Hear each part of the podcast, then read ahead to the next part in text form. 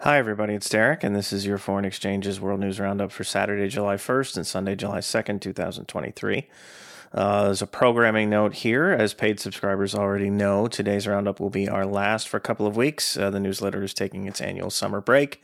We will resume regular programming on July 18th. So thanks for uh, listening and thanks for being subscribers if you you are a subscriber. And uh, I'll see you in a couple of weeks after tonight. Uh, there's a few anniversaries. On July 1st, 1097, the Crusaders defeated a Seljuk army. The Crusaders of the First Crusade defeated a Seljuk army at the, at the Battle of Dorylaeum.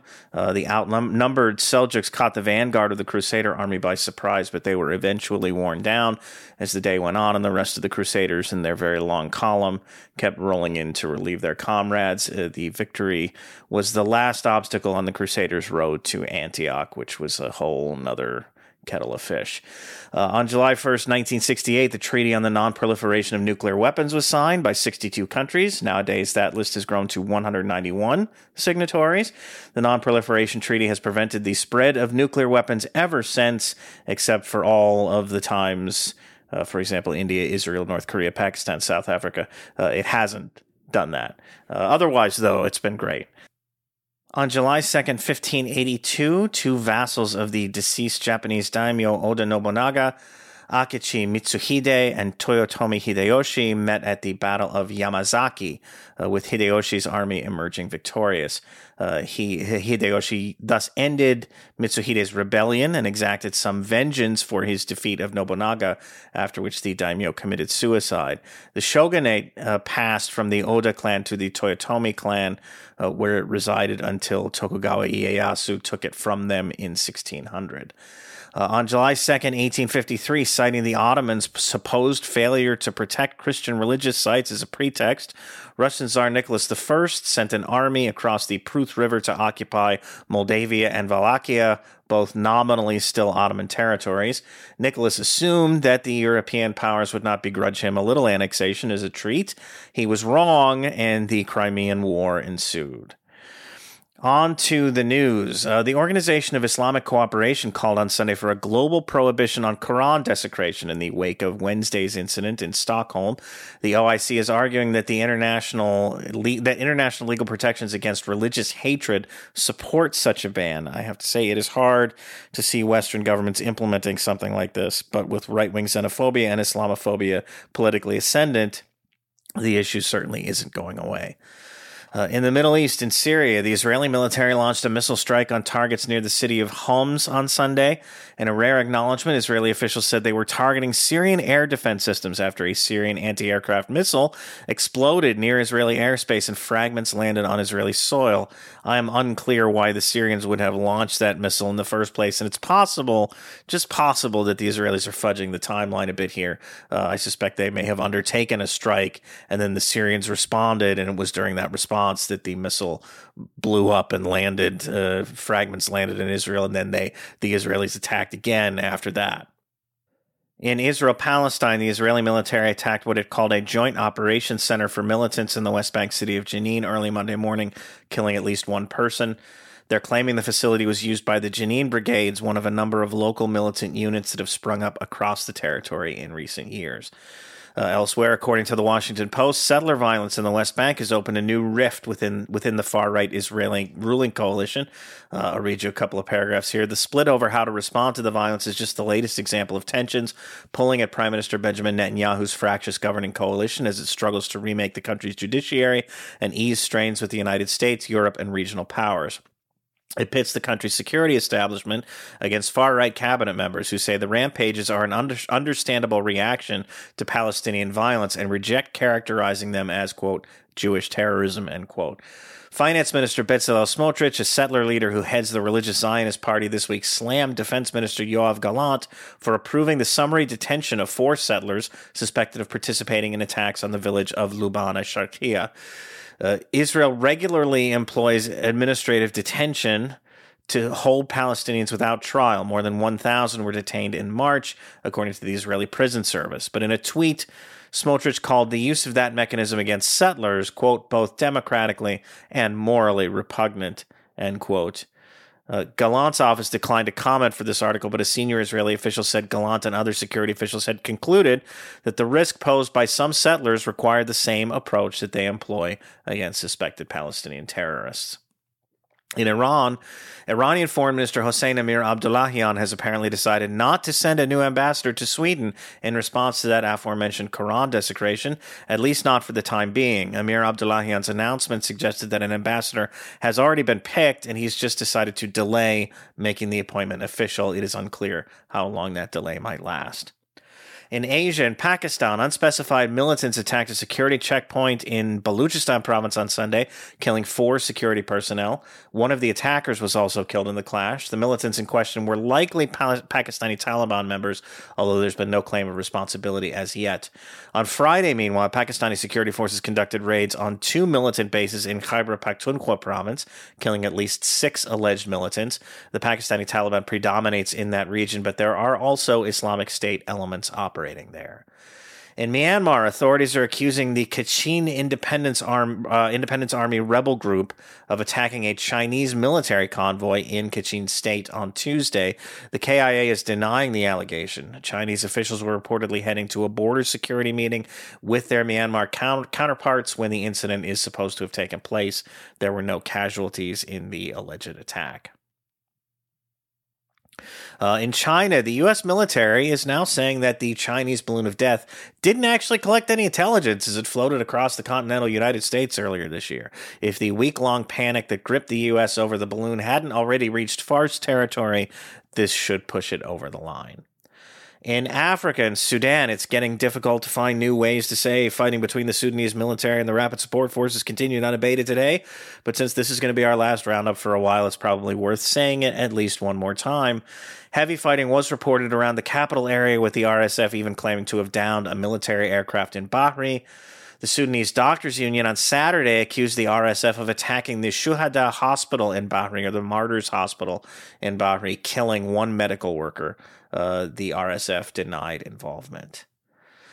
In Sierra Leone, the opposition All People's Congress Party announced on Friday evening that it intends to boycott quote, any level of governance, including the legislature and local councils, end quote, in protest of what it claims was President Julius Maada Bio's fraudulent victory in last weekend's election. Bio visited, uh, finished, excuse me, well ahead of APC leader Samura Kamara amid what the APC says were numerous, quote, glaring irregularities and violations of established electoral procedures, end quote. The party is demanding the resignation of multiple electoral officials, followed by a new election within six months. That seems unlikely to happen. In Nigeria, an apparent jihadist attack killed at least five people and left another 11 wounded in the town of Damboa in Nigeria's Borno state on Friday. The attackers reportedly fired a rocket propelled grenade into the town and then attempted to swarm in, but an anti jihadist militia drove them off. In the Democratic Republic of the Congo, Allied Democratic Forces fighters attacked a village in the eastern DRC's Ituri province on Friday, killing at least 11 people. The village chief is claiming that 13 people were killed, but apparently only 11 bodies have been recovered. On to Europe. In Russia, a group called Global Witness has released a new report identifying Western firms Total Energies and Shell as the third and fourth, respectively, biggest corporate entities in the Russian liquefied natural gas market. Two Russian firms are first and second, which makes sense, but under the circumstances, it's a little awkward for these two Western energy giants to be helping Russia generate its massive energy revenues. Uh, both companies insist they're only fulfilling long term contracts that were signed prior to the Russian invasion of Ukraine and are not doing any new business business in Russian LNG. Uh, in co- elsewhere, in contrast with the slew of think pieces that have been suggesting that last weekend's Wagner mutiny is somehow the beginning of the end for the war in Ukraine or even for Vladimir Putin's reign in Moscow, Paul Poast at World Politics Review suggests the incident could actually prolong the Ukraine conflict.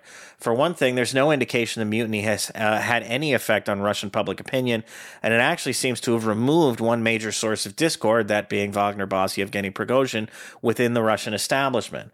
For another thing, if, as so many Russian knowers have been positing, the mutiny has weakened Putin or made him feel weakened, that could cause him to push harder in Ukraine so as to prove otherwise. In Ukraine, Deputy Defense Minister Hanna Maliar said via social media on Sunday that Russian forces had made advances in recent days along four fronts in eastern Ukraine, while Ukrainian forces are advancing in the southern part of the country. As far as I can tell, she didn't go into much detail beyond that. In Romania, the Romanian government expelled 40 Russian diplomatic staff on Saturday as relations between those two countries continue to spiral downward amid the war in Ukraine. Romanian authorities issued their expulsion orders last month. In Bosnia and Herzegovina, the High Representative for Bosnia and Herzegovina, Christian Schmidt, stepped in on Saturday to veto or rescind two laws recently passed by the legislature in Bosnia's Republika Srpska region. Uh, the, those laws rejected the authority of the Constitutional Court of Bosnia and Herzegovina and ceased the publication, publication of Schmidt's edicts in the official go- regional government gazette.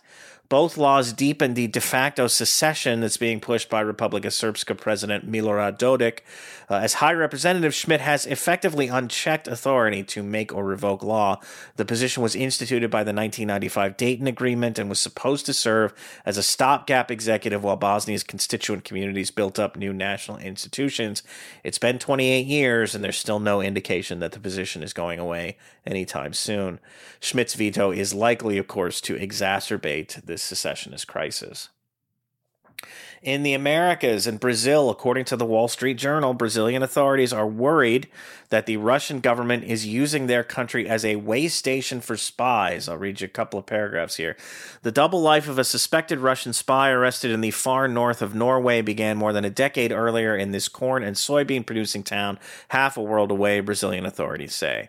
Norwegian authorities say a university researcher carrying Brazilian documentation is actually a deep cover agent for Moscow, charging him with espionage. Investigators traced his Brazilian citizenship to a fraudulently obtained birth certificate from Padre Bernardo in what has been a, become a familiar pattern of identity theft and spycraft originating from this South African country. Another Russian using a forged Brazilian identity is incarcerated in Brazil and faces spying charges in the U.S. Dutch authorities stopped him last year as he allegedly attempted to infiltrate the International Criminal Court as an intern. A third suspected Russian spy who lived for years under a Brazilian identity in Rio de Janeiro is missing. The incidents, incidents have sparked an investigation in Brazil into whether Moscow is using the country as an incubator for deep cover agents seeking to infiltrate the West and have put Brazil in, the in an uncomfortable international spotlight. Brazilian investigators have offered few public details about their probe, but they believe more covert agents could be lurking undetected within the country or around the world, according to people familiar with the matter. In Guatemala, that country's Supreme Court on Saturday ordered a review of ballots from last weekend's presidential election. First round winner and former First Lady Sandra Torres requested the review, alleging indications of fraud in favor of runner up and former ambassador Bernardo Arevalo. Uh, the review could lead to a recount if enough irregularities are discovered. Arevalo, Arevalo is planning to appeal the ruling to Guatemalan elections officials. Uh, and finally, in the United States, there's a piece from Jacobin uh, by Cal Winslow where he writes about the battle to save Western North America's massive temperate rainforest. Uh, I'll read a couple of paragraphs here. Everywhere these forests are threatened. In the United States, where they are not corporately owned, the U.S. Forest Service is likely to manage them. Yet, even these publicly owned forests are not safe. The Forest Service is just as likely to enable the loggers as restrain them.